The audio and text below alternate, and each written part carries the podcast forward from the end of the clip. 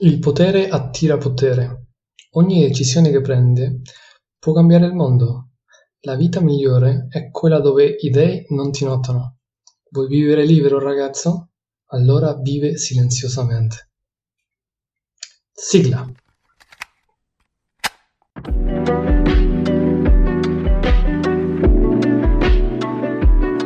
Bla Bla Fantasy por la carretera de la imaginación.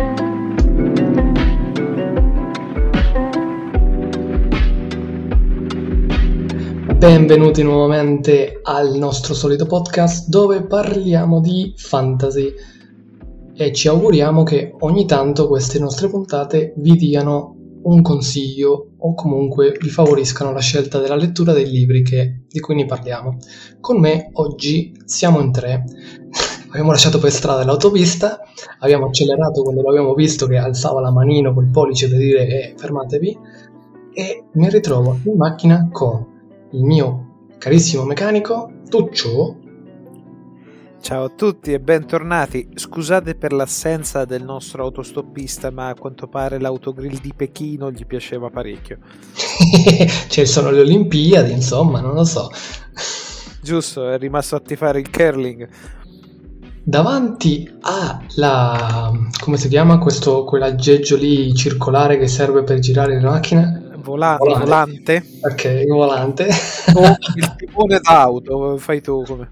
Esatto come esatto. troviamo con noi il nostro solito Carbo salve a tutti ragazzi. Oggi parleremo di I giardini della luna di Steven Erickson che fondamentalmente rappresenta una storia di 10 libri, anche se le storie di questo mondo in totale ci sono più o meno 30 libri, con un altro autore, non solo Steven Erickson, ma un suo caro amico, di cui forse dopo ne, ne approfondiremo un pochettino di più. La trama... Aspetta, scusa, sono, sono 30 libri in totale? Tipo, allora, la storia di per sé, di quella che vi parlo io oggi, 10 libri ma eh. poi eh. Ce ne sono tipo una trentina dove molti di quei libri lì si intrecciano con la storia nostra perché approfondiscono avvenimenti, dettagli, eh, par- parti de- della storia che ovviamente non vengono approfondite a sufficienza in 10 libri di tipo 10.000 pagine. mm. Perciò sì, no, un... dopo ne parleremo anche della complessità un attimo perché è anche divertente da capire un attimo queste, questi particolare. Detto ciò, vi dico l'introduzione della storia. Dio me la mandi buona che non allungo la solfa 40 minuti dicendo tutto niente. allora, l'impero Malazan si basa su una forte politica imperialistica, dove però c'è il problemino che è stato è avvenuto un assassinio dell'imperatore e il suo primo consigliere, non la sua mano destra arriva anche eh, l'ascesa al trono di una nuova imperatrice e tutto questo qui ci catapulta fondamentalmente in mezzo a una guerra su grande scala dove l'impero Malazan si ritrova a um, voler conquistare ovviamente tutto quello che riguarda una città libera che non è sotto il suo potere. Nel libro in particolare noi vedremo la storia di questi due schieramenti no? tra l'impero Malazan è eh, la fazione che ostacola eh, l'avanzare della conquista eh, a carico di colui che viene chiamato il Signore della progenie della Luna, il cui vero nome è conosciuto da pochi, ma temuto da tutti. Insieme a questo leggendario arcimago, l'impero Malazan si trova a dover affrontare anche la sua mano destra, che fondamentalmente è un guerriero umano la cui perizia e astuzia nell'arte della guerra è seconda a nessuno. In questa lotta, in cui non viene risparmiata nessun tipo di risorsa, perché stiamo parlando veramente eh, migliaia e migliaia di, di persone, magia che veramente lasciano a bocca aperta, si concentra fondamentalmente ovviamente l'interesse? Delle vittime, dei vittoriosi, degli innocenti, degli opportunisti e anche degli dei. Perché il potere attira potere e l'ultima cosa che una qualsiasi creatura vivente voglia nella nostra storia della caduta dell'impero di Malazan è che noi siamo colti nel mirino di una divinità. Più o meno questa è l'introduzione del, del primo libro. Mi auguro di essere stato leggermente più coerente rispetto a quelli che ho fatto in passato come introduzione. Beh, Tommy, a me eh, ti dirò, mi sembra un canovaccio visto e rivisto. Cioè, eh, l'impero, eh, l'intrigo imperiale, un po' dalla Game of Thrones, un po' come l'hai descritto, mi sono immaginato i ribelli di Star Wars che capitanati da questo Yoda. Eh, che, e poi no, non so il guerriero che potrebbe, a parte che Yoda potrebbe essere sia l'arcimago che il guerriero, dipende poi come...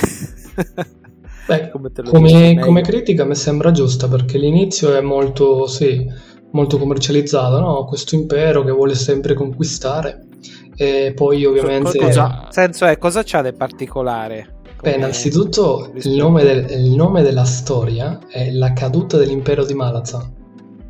Perciò già ti fa capire che noi, sebbene iniziamo il primo libro con punti di vista diversi, sia da coloro che lottano eh, per conquistare nuove terre all'interno di Malazan e da coloro che difendono dalla conquista di Malazan. Perciò abbiamo già queste due prospettive diverse, sapendo già dal titolo della storia, de, della saga, che si parla della caduta dell'impero di Malazan. Eh, già è un bel inizio, se, sebbene, come dici te, non è molto originale, no? Questo impero che vuole conquistare tutto quanto, almeno inizi la storia sapendo ovviamente che se è la caduta dell'impero qualcosa succederà in tutto questo. Dove Ma ver- una cosa, Tom, Tommy, una cosa solo, eh, di che anno è questo primo libro? Eh, voglio dire...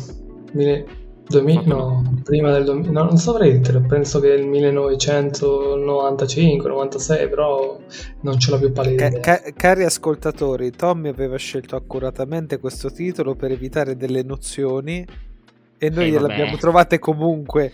Io voglio, voglio, voglio, voglio capire se è, se, se è, vicino a, a, tipo Game of Thrones e quindi può essere tipo paragonabile oppure è tipo una cosa anche prima, che viene prima 1999. Ah, ok. Cioè, volendo, sai come le storie fantasy le puoi paragonare a tutto, pure i Game of Thrones io te la potrei paragonare tranquillamente ai pilastri della terra di Ken Follett. Cioè, se devo okay, certo, sì. Ah, vabbè, c'è certo, sempre, ma, c'è ma sempre anche, anche, il titolo, cioè, ci sono molte opere fantasy che iniziano con la caduta di qualcosa. Uno fra tutte la caduta di Gondolin, uno, uno dei racconti di Tolkien. Allora, qual è, il, qual è il punto di forza? De... Iniziamo dal punto di forza, visto che abbiamo detto che fosse debolezza, già partendo magari, come diceva Tuccio, del cliché di questo inizio. Allora, io direi che come punto di forza bisogna capire che ci sono, a chi gli piace seguire molteplici eh, personaggi, ce ne sono una marea, per una marea di personaggi da seguire e in diversi continenti, perciò si andrà da un punto all'altro del mondo, no? avrete, mol- avrete, molti modi di vedere pezzi nuovi della storia, del mondo, della, della loro cultura, della teologia, di tantissime cose che sono veramente ben fatte da quel punto di vista lì. Ovviamente tutto questo eh, diversificare, no? di, di, span- di stare in diverse parti del mondo, prima o poi si incrociano è giusto che sia anche così perché sennò che cazzo è, è, è molto particolarizzato nella descrizione di, di eventi, religioni, e società, allora, civiltà secondo me è, insomma mm. com'è? esatto secondo me il world building è fenomenale perché eh, Steven Erickson in particolare è un archeologo e un antropologo e te lo fa capire dai dettagli che ci mette nelle culture come le diversifica e dopo come te le racconti, molte volte vai anche a vedere i loro inizi e riesci a scoprire ed è una bella avventura che dà, dà gusto capire no? questi modi di funzionare delle diverse società e culture a cui andremo contro leggendo i diversi libri. E, cioè, cioè, sembra, sembra, reale questo mondo che stai leggendo, no? cioè, per far capire quanto sia pieno di dettagli particolari. Un altro punto di forza che direi è il, il climax. In media, tipo, ogni libro di questi 10 eh, ha un ottimo climax, una parte finale che è veramente fatta in, in modo interessante, che ti viene voglia proprio di sparartelo tutto il libro finché non lo chiudi e non smetti di leggere, per quanto diventa interessante la parte finale del libro. Quindi Come è, molto coinvolgente. È una la, parte finale, sempre... la parte finale. Parte finale. Perché il punto debole, che giustamente non posso dire che non, che non ci sia, è che l'inizio della lettura di molti di questi libri è veramente lento, molto impegnativo. Già vi faccio capire il primo libro, ragazzi, le prime 200 passa pagine su 800 pagine, non mi ricordo, e non, cioè, no, non capirete un cazzo perché siete letteralmente catapultati dentro il mondo e il mondo ovviamente ha una cadenza, un, un, un, passo, un ritmo di movimento talmente veloce che te non riesci a stare dietro perché ci sono troppe informazioni che ti arrivano e purtroppo non ti bastano per capire il contesto politico, economico, geografico, culturale, demografico, teologico, le razze, la magia. E nel frattempo ti continuano ad arrivare tutte queste nuove informazioni. Dopo le prime 200 pagine già il lettore inizia a capire dove si trova all'interno dei giardini della luna del primo libro, ma non ha una più pallida idea di cosa cazzo stia succedendo nel mondo non perché l'autore Bello. non te lo dice, ma perché ci sono questi spunti di, di riflessione che ti arrivano ogni, ogni, tanto che ti fanno capire che il mondo va in movimento, continua a muoversi, succedono delle cose, ma te non capisci il, il, valore di questi avvenimenti, te non capisci la portata di questi avvenimenti. E, ehm, e questo è un problema, perché molte persone giustamente iniziano a leggere, cioè uno si annoiano perché dicono passati 100 passa pagine e ancora devo capire effettivamente cosa sto leggendo. Due, eh, non è solo il primo libro, ma capita anche sugli altri libri. Perché capita sugli altri libri? Non, non è uno spoiler, secondo me. È fondamentalmente perché, come ho detto prima, ci sono moltissimi personaggi. Non c'è un protagonista principale, secondo me. Potete amare o odiare i personaggi che avre- avrete modo di leggere, ma non mi aspettate, per esempio, parlavamo del trono delle spade prima, no? Nel trono delle spade pure ci sono molteplici punti di vista diversi, giustamente, no? Capitava che magari in un libro, se ti andava male, il personaggio che volevi vedere avevi un capitolo o due capitoli, no? Mm. Capitava. Su, su, sulla caduta del regno di Maladan, non mi aspettate questo, questo, questo lusso perché voi leggerete il primo libro, il secondo libro siete in un continente completamente diverso, i personaggi di prima forse vi capita di rivederli tra 3 e 4 libri, va a capire quando ritrova, quando ritornano, perciò non stiamo parlando che, ok, molteplici punti di vista diversi, nei, nel giro dei libri mi può capitare un giro sbagliato, male, che a me purtroppo i personaggi che si, si raccontano a me non mi piacciono, però uno o due capitoli almeno i personaggi che mi piacciono ci sono, no Pote- possono passare diversi libri prima che ritornano personaggi precedenti per farvi Ma... capire quanti personaggi ci sono. Una domanda. Come ha strutturato tutta l'opera? Nel senso, la storia questa della caduta di Malazan in quanti libri? Allora, mi hai detto uh, sono 30 libri in tutto.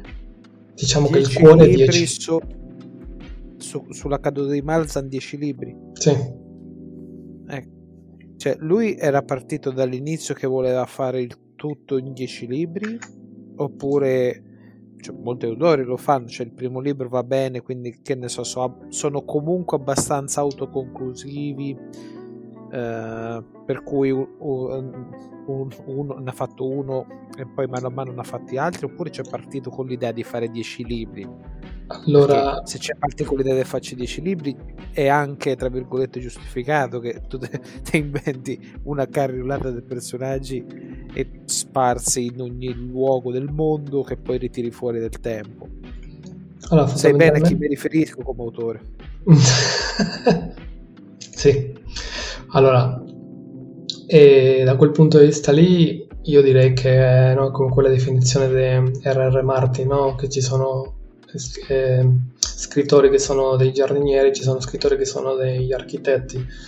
Ehm, Erickson e il suo amico con cui lavorano ne- nello stesso mondo, eh, Eslemont, eh, sono un, un mix de- dei due, però per quello che riguarda la storia di Malasan, secondo me è, era, era voluto questi dieci libri. Qual è il problema? Che decide che è un po' confusionario il discorso. Che Ericsson e Elsemont eh, hanno creato questo mondo giocando a gioco del ruolo. Loro all'epoca, quando studiavano all'università, avevano creato questo mondo e, dove interpretavano diversi personaggi e loro avevano le sessioni di gioco del ruolo dove un giorno era uno quello che faceva la storia e un giorno era l'altro no? e si intercambiavano questo ruolo e dopo interpretavano sempre personaggi nuovi ed è così che è venuto a, essere, a crearsi questo mondo dove poi eh, Ericsson si è concentrato su una parte e LS Mons su un'altra parte. Ecco perché ci sono due scrittori a fare questa eh, a raccontare le, questo mondo. E, e, l'ordine di lettura per esempio eh, che era consigliato almeno un paio di anni fa giusto per, da, dai, dai, scrittori stessi per farvi capire raccon- consigliavano eh, di leggere prima di questi del Giardino della Luna sei libri eh, diversi che sono usciti in, in età diverse. Adesso per farvi capire, c'era i primi due libri, era tipo la trilogia che si chiama la trilogia di Carcanas di Steven Erickson, dove si parla 300.000 anni prima degli avvenimenti del Giardino della Luna, di questo libro che stiamo facendo il podcast oggi. Poi di leggersi altri due libri di una trilogia che si chiama eh, Path to Ascendancy, dove si parla 100 anni prima è, che fondamentalmente riguarda l'inizio eh, della storia della caduta di Malasan dove ci sono i due personaggi fondatori dell'impero. Poi viene consigliato il quinto libro da leggere prima della, di quello di Malasan, è quello tipo A Night of Knives, sempre di Lemont, questo qui, dove si parla di eh, eh, tipo il prologo del Giardini della Luna, viene approfondito e si parla un attimino di alcuni avvenimenti di quel pezzo lì. E, ehm, cioè, questo per fare capire che nel tempo sono usciti altri libri che possono essere presi un attimino in, in anticipo per, per, approfondire la conoscenza del mondo e in, in, in, quel modo quando arrivate a, leggere I Giardini della Luna già avete una conoscenza no? del setting, dell'ambiente, di alcune ah. delle leggende. Ma scusa una cosa, Tommy, ma quindi tu non ci stai consigliando di leggere prima questo Il Giardino della Luna? No, io no. Già cominciare con gli altri? Per, per, prima cosa ci sono solamente eh, tradotti in italiano i primi 10, questi 10 qui. Gli altri non sono ah. ancora stati tradotti. Sì, a parte la, la, la, i primi due libri che sono la prima trilogia, hai detto quindi... Ho detto due su, su, tre perché il terzo non è uscito ancora. Eh, appunto, eh, sono abbastanza confuso. Sì, l'ordine, effetti... che, l'ordine che, consi- che, hanno consigliato gli autori alla eh, luce di tutto quello che poi hanno prodotto. Eh, esiste un eh, sito sì. dove si possa sì, vedere? Esatto, cioè, era, o, oppure è semplicemente una questione che ne so, il classico esempio dei, dei sequel di Star Wars che in realtà in ordine cronologico sono dei prequel eh, Alcuni sono tipo una. Tipo, io non vi ho detto, c'era anche il consiglio di un altro prima, pr- proprio prima, prima di leggere quello della caduta, eh, il Giardino della Luna, che era tipo eh, The Tales of eh, Buck Lane e Ancorval Broach, che sono due negromanti che prima o poi si vedono sulla storia, ma quello secondo me era tipo per, per e basta. Allora, non è importante leggersi quelli precedenti, questi sei qui, perché, ma aiutano diciamo che dal punto di vista oggettivo, provo a essere oggettivo, provo, perché aiutano, aiutano perché ti permettono di capire eh, pezzi eh, del contesto del mondo in cui avviene la caduta di Malazan. Ok? Ecco perché, eh, per esempio, il prologo del primo libro. Inizia il prologo del primo libro e ti dici: Guarda, è stato un assassinio, è morto re, l'imperatore, è morto la sua mano destra. Poi uno di questi libri che ho detto prima ti parla dei cento anni in cui si è fondato l'impero e ti parla un, po- un pelo assess- delle 24 ore in cui è avvenuto l'assassinio dell'imperatore. Perché nella caduta la, serie, la serie TV 24, quella con Kiefer Sutherland. no, però, però capite quello che vi dico? Perché quando voi leggete eh, la, eh, I giardini della luna, un problema per tutti è che iniziate la storia che è già in movimento. Voi siete letteralmente, è tipo un SKI, eh, arrivate nel mondo e non capite un cazzo di quello che succede e dovete cominciare a muovervi e, e c'è tutte queste informazioni che vi arrivano e dici ok, ma è importante, qual è il loro valore? Io non lo capisco perché non ho un, un modo per paragonare il, il valore. Allora, io, io, sono sicuro che questo, penso che questo ordine che ha fatto il, che hanno diciamo hanno consigliato scrittori hanno consigliato sia per avete già letto la serie se volete capirci qualcosa in ordine cronologico, questo, questo è l'ordine consigliato, perché se no io sono sicurissimo che uno eh, se segue i libri in ordine d'uscita e comunque gode benissimo della storia, perché tantissime storie si basano, cioè eh, hanno una parte fondamentale del loro fascino sul fatto di non far capire un cazzo a chi lo legge. Eh. Andrea, il, il fumetto che ho portato io, la, la fortezza, cioè, quello, quello, quello funzionava in, quello, funzionava in, quella maniera, cioè erano tutti i pezzi letteralmente eh, messi, cioè quando sono stati pubblicati in Francia erano tutti quanti scaglionati in modo diverso, chi, chi lo leggeva si ritrovava veramente eh, disorientato, mentre dopo nella versione che è uscita con Bao Publishing l'hanno ri, ri, eh, ricompattati in canoni eh, simili o comunque in timeline più, più vicine per dare c'è da dire che anche che quella è un'opera leggermente più ambiziosa. Sì. credo, credo di questo un Beh, film, io... è proprio un ordine di grandezza probabilmente. Sì. Tommy c'ho, due, c'ho, c'ho due domande io le tue domande, chiudo solamente dicendo che io lo, come ho detto nel passato lo definisco un passo di 10.000 pezzi questa storia della caduta della, dell'impero di Malazan. Perché effettivamente leggete il primo libro e avete trovato 100 pezzi del puzzle no? e cominciate a, a piazzare a capire un attimo un pelo di cosa state facendo, ma ancora rimangono, capito, altre 9900 pagine e pezzi del puzzle che una volta fatto tutto quella la fatica, perché ci sono molti momenti di fatica da leggerlo, trovate veramente soddisfazione nei momenti che di solito sono il climax di ogni libro, che sono veramente belli, alcuni di quelli mi hanno fatto venire la pelle d'occa di quanto erano belli.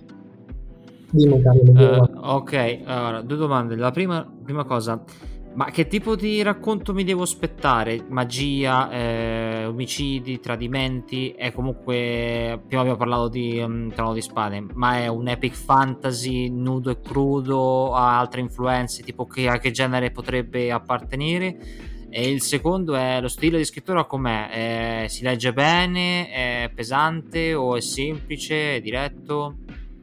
Allora, per la prima domanda stiamo parlando di un genere high fantasy, perciò esiste la magia e, e esistono anche tipo quelle belle pesanti le magie, perciò eh, eh, cioè, abbiamo anche il K spada perché eh, si concentra anche molto sul discorso bellico, c'è la guerra, ci sono le campagne di guerra che si seguono. Il secondo libro è molto bello perché c'è tutto un discorso è focalizzato molto sulla guerra, e come viene organizzata, come vengono fatte, cioè, è molto bello anche abbiamo anche eh, amore, abbiamo anche pathos, perdita e molta violenza sia gra- eh, fisica che sessuale.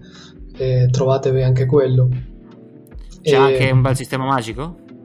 Sistema magico, ehm, la teologia mi è piaciuto molto. Il sistema magico ho visto di meglio, ma cioè, non direi che sia brutto, semplicemente che è molto mistificato. Perché, sì, è molto mistificato è perché ci vuole molto tempo prima di iniziare a capirlo, però il, la teologia del mondo è legato a un concetto religioso, dunque la, la magia cioè, eh, sì no.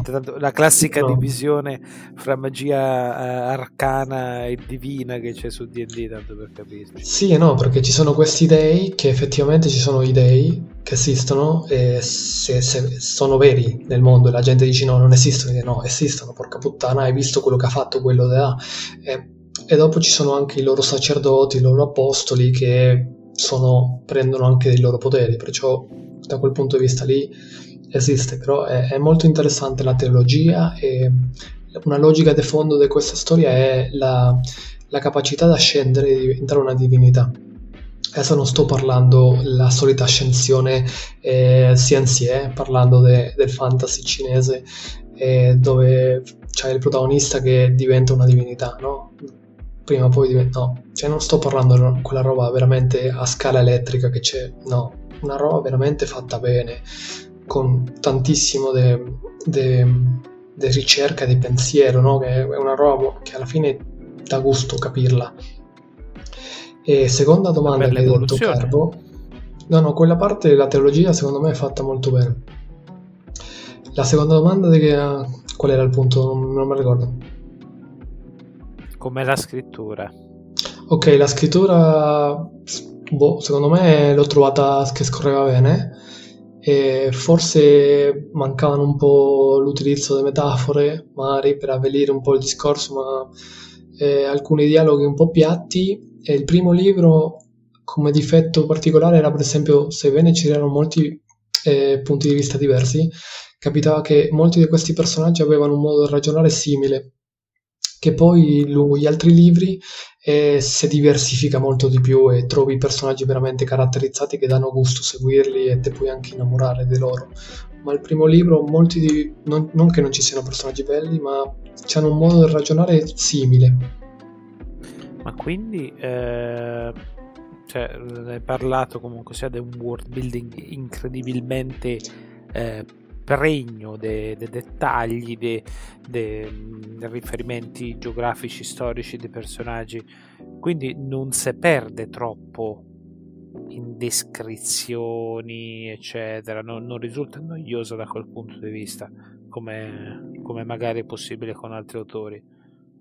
Beh, questo, cioè, cioè, giustamente alcuni autori sono molto più ehm, verbosi da, da, quel punto di vista lì, no? Che ti fanno paragrafi, paragrafi di descrizione, ma, ma, non sottovalutare anche Erickson perché comunque racconta il giusto, secondo me, da quel punto di vista lì, dal contesto, per farti capire il nuovo posto e, e, e se vede la differenza, no? Che ha cambiato da un posto all'altro, anche perché capita spesso che da un libro all'altro cambi da continente a continente e se vede la differenza che è un nuovo posto, una nuova cultura. Una cosa, Tommy, che non ho capito. Uh eh, noi abbiamo la traduzione solamente dei libri di Eriksen e non del suo amico? Sì, eh, per quello che riguarda, perché sono, sono abbastanza sicuro che i libri di S. Lemont non sono stati ancora tradotti, nessuno, che ci sono comunque po- parecchi, insomma. Ma ma c'è tipo, cioè c'è una differenza sostanziale tra i due libri nel senso proprio di approccio, cosa so, qualcuno potrebbe dire che quelli di Erickson sono migliori di quelli del suo amico, non ho capito bene come si chiama o meno? Eh, Lemont, eh, sono abbastanza simbiotici perché la popolarità della caduta dell'impero di Malazan ha ovviamente catapultato i libri di Elsemont che... Ah, sono stati una spallata a vicenda, diciamo. Sì, sì, no, esatto. Perciò non saprei dire. Il più famoso è l'altro la caduta del, del regno di Malathon è più famoso, mm. però cioè, a livello forse commerciale, non lo so, sicuramente il, la copertina è quella che vai a vedere, però ecco, eh, parlando di copertina, forse la parte finale questa qui, è la casa editrice italiana, che è l'Armenia, ecco, diciamo che ha fatto un, un lavoro di merda per la prima edizione, per quello che riguarda. No, Tommy, sì, proprio... Tommy, Tommy per, eh, piacere, eh. per, piacere, non incominciamo a mandare minacce di morte a gente. Già eh, è successo sì. con un'altra, con un'altra casa editrice, non nominiamo il nome. Diciamo che manteniamoci su toni calmi. Eh? Fanucci, no, no, no, no, no, non dire Fanucci, non, non, non, vogliamo citare queste cose, non diciamo allora, i nomi, Andrea. La Fanucci, la bastona... Nafucci, la, la, Nafucci. La, la Fanucci bastona i cani per strada. Quest... L'Armenia con questo Ho detto che non dovete qui... dire i nomi. Ah, non solo bastona il cane per strada, ma dopo lo prende e te lo tira addosso mentre passi con la macchina, perché non è bastato, no? Cioè, allora, vi dico quello che ha fatto l'Armenia, che è un crimine di guerra a tutti gli effetti. Allora, la, ok, l'unica cosa positiva che ha fatto all'inizio, ecco, ha fatto l'edizione, la prima edizione, in copertina rigida, ok? Bello, bello, ok? Finisce lì e a metà, perché qual è il motivo? Uno, il problema è che, ok, alcuni di questi libri li ha divisi in due parti, no? Parte 1 e parte 2, che in originale c'è solo 10 libri, punto e basta. Qui c'è tipo eh, il terzo libro è diviso in parte 1 e parte 2, dopo c'è il sesto libro, parte 1 parte 2, l'ottavo libro, parte 1. Cioè, eh, la parte 2 non è mai uscita, però... Eh, ci, vuole, ci vuole lucrare il più possibile, ci vuole lucrare, cioè è l'unica cosa che ci posso pensare. Sì, però ho capito, ah, ok, mentre lo fa, cioè, non l'ha fatto con tutti i libri, no? Cioè il primo è completo, il secondo è completo, poi il terzo c'è parte 1 parte 2, dici uno mentre li comprava dici ok dai, vuoi fare soldi? Va bene, finché me li, me li tiri fuori, mi fai la copertina rigida, chi se ne frega, te li do i soldi, no? È arrivato l'ottavo libro, parte 1, che l'ho diviso in due, copertina rigida, poi non li aveva fatto più i libri. Passati un paio d'anni, è uscito l'ottavo libro copertina flessibile in un pezzo solo e ha smesso di fare la copertina rigida dei libri. Vabbè, quindi si è passato da, da, rigida a flessibile così tranquillamente. No, sì, ma poi però... ha, ha, dovuto ricomprare l'uno intero perché c'era solo il mezzo. Sì, perché quello era la metà. metà. Ma... Perciò gli ultimi tre libri li ho dovuti comprare copertina flessibili e ce l'ho l'ottavo. Doma- domanda. Eh... Non è finito qui. Numero di pagine medio per libro. 700-800 pagine?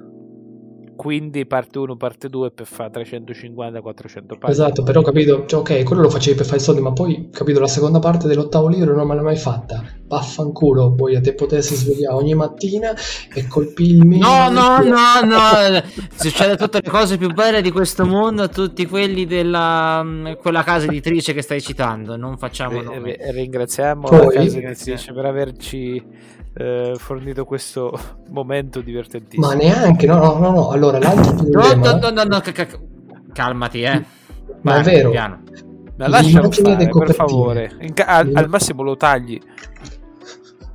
L'immagine delle copertine. Parlo con la spada, lo taglio direttamente a casa sua. È vero, è vero. L'immagine delle copertine fanno vomitare quelle della prima edizione. Perché dopo si sono fatti furbi e ho detto: Sai cosa dico? Facciamo le, le coper- l'immagine copertine originali, no? La prima edizione c'ha l'immagine delle copertine che io vi giuro, non riesco a capire come sia stata partorita quel cazzo di obrovrio che è venuto ah, fuori. Eh. No, no, no, no. Perché... Ah, adesso aspetta, sono, curioso, sono curioso vado, vado un attimo a cercarla. La prima edizione di Harry Potter in italiano, sì. che aveva no. fatto il disegno senza aver letto il libro, che non c'entrava niente. Ma almeno non è un'immagine pixelata. No, però voi non capite perché cioè, hanno preso un artista del quarto mondo dove l'energia elettrica è più rara di un unicorno e le hanno fatto fare un tirocinio non pagato di Pico Palino Shop perché ovviamente la licenza di Photoshop costava pure troppo. E, e te te ritrovi tipo la prima immagine del giardino della luna, tipo se vede la luna pixelata. Tipo, cioè, ma, ma, ma, Cristo santo, la seconda, la, l'immagine del secondo libro è, è un abominio, è un abominio, cioè Guarda, ho visto, ho, visto, ho visto, adesso, penso quella che sia la, la copertina del primo libro, della prima edizione. Uh, fa, fa, fa, fa, vedere in qualche modo. È, è, abbastanza brutta, sì, poi non ho capito, c'è, c'è un problema di prospettiva? Cioè, non, non capisco bene...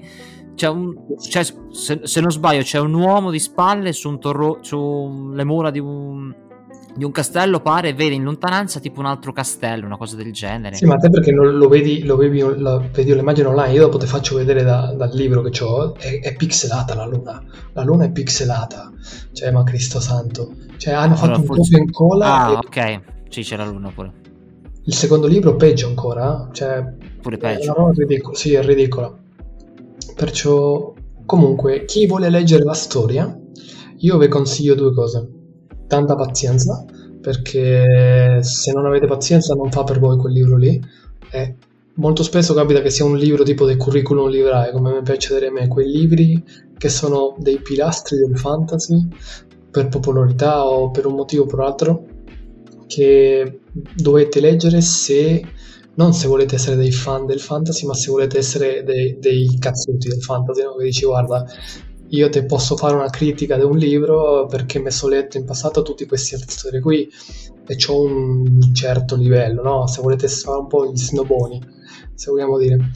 E poi E non avete paura della versione perché difficilmente trovate i libri in versione rigida, ne, ne è rimasti pochi in commercio e c'è tutta la versione di 10 libri in versione flessibile cartacea, perciò senza parte 1 parte 2, perciò 10 libri belli ordinati, non stonano nella fottuta libreria vostra, nella vostra, eh, se vedono è stessa altezza. Quindi... Va bene, se hai finito il, il tuo rant, eh, sì. benissimo. Eh, abbiamo finito a minacciare case editrici. Cioè, con quanti Eh, altri libri so. hai che con cui puoi minacciare, puoi minacciare ancora allegramente? Eh, A parte queste due che abbiamo citato.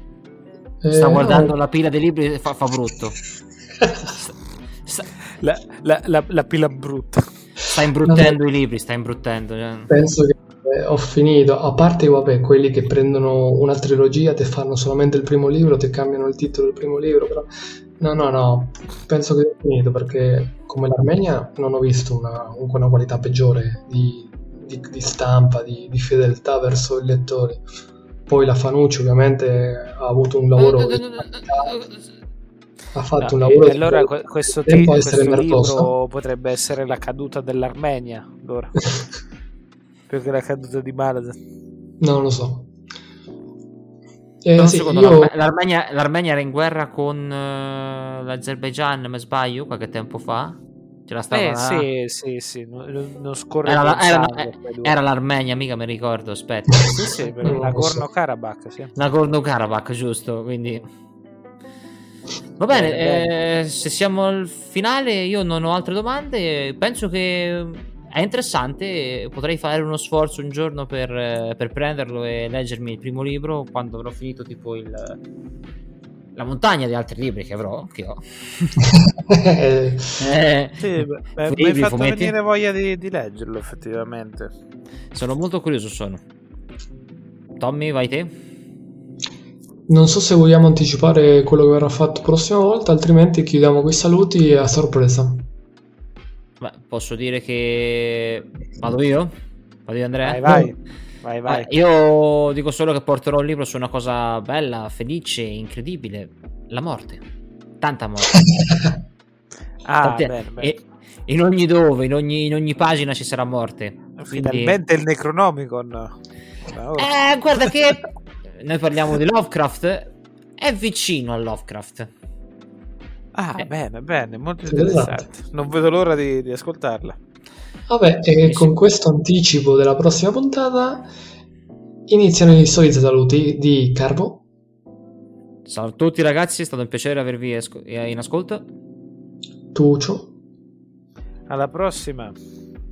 e vi saluto io anche a- al posto di Simone e ci vediamo alla prossima di Bla Bla Fantasy.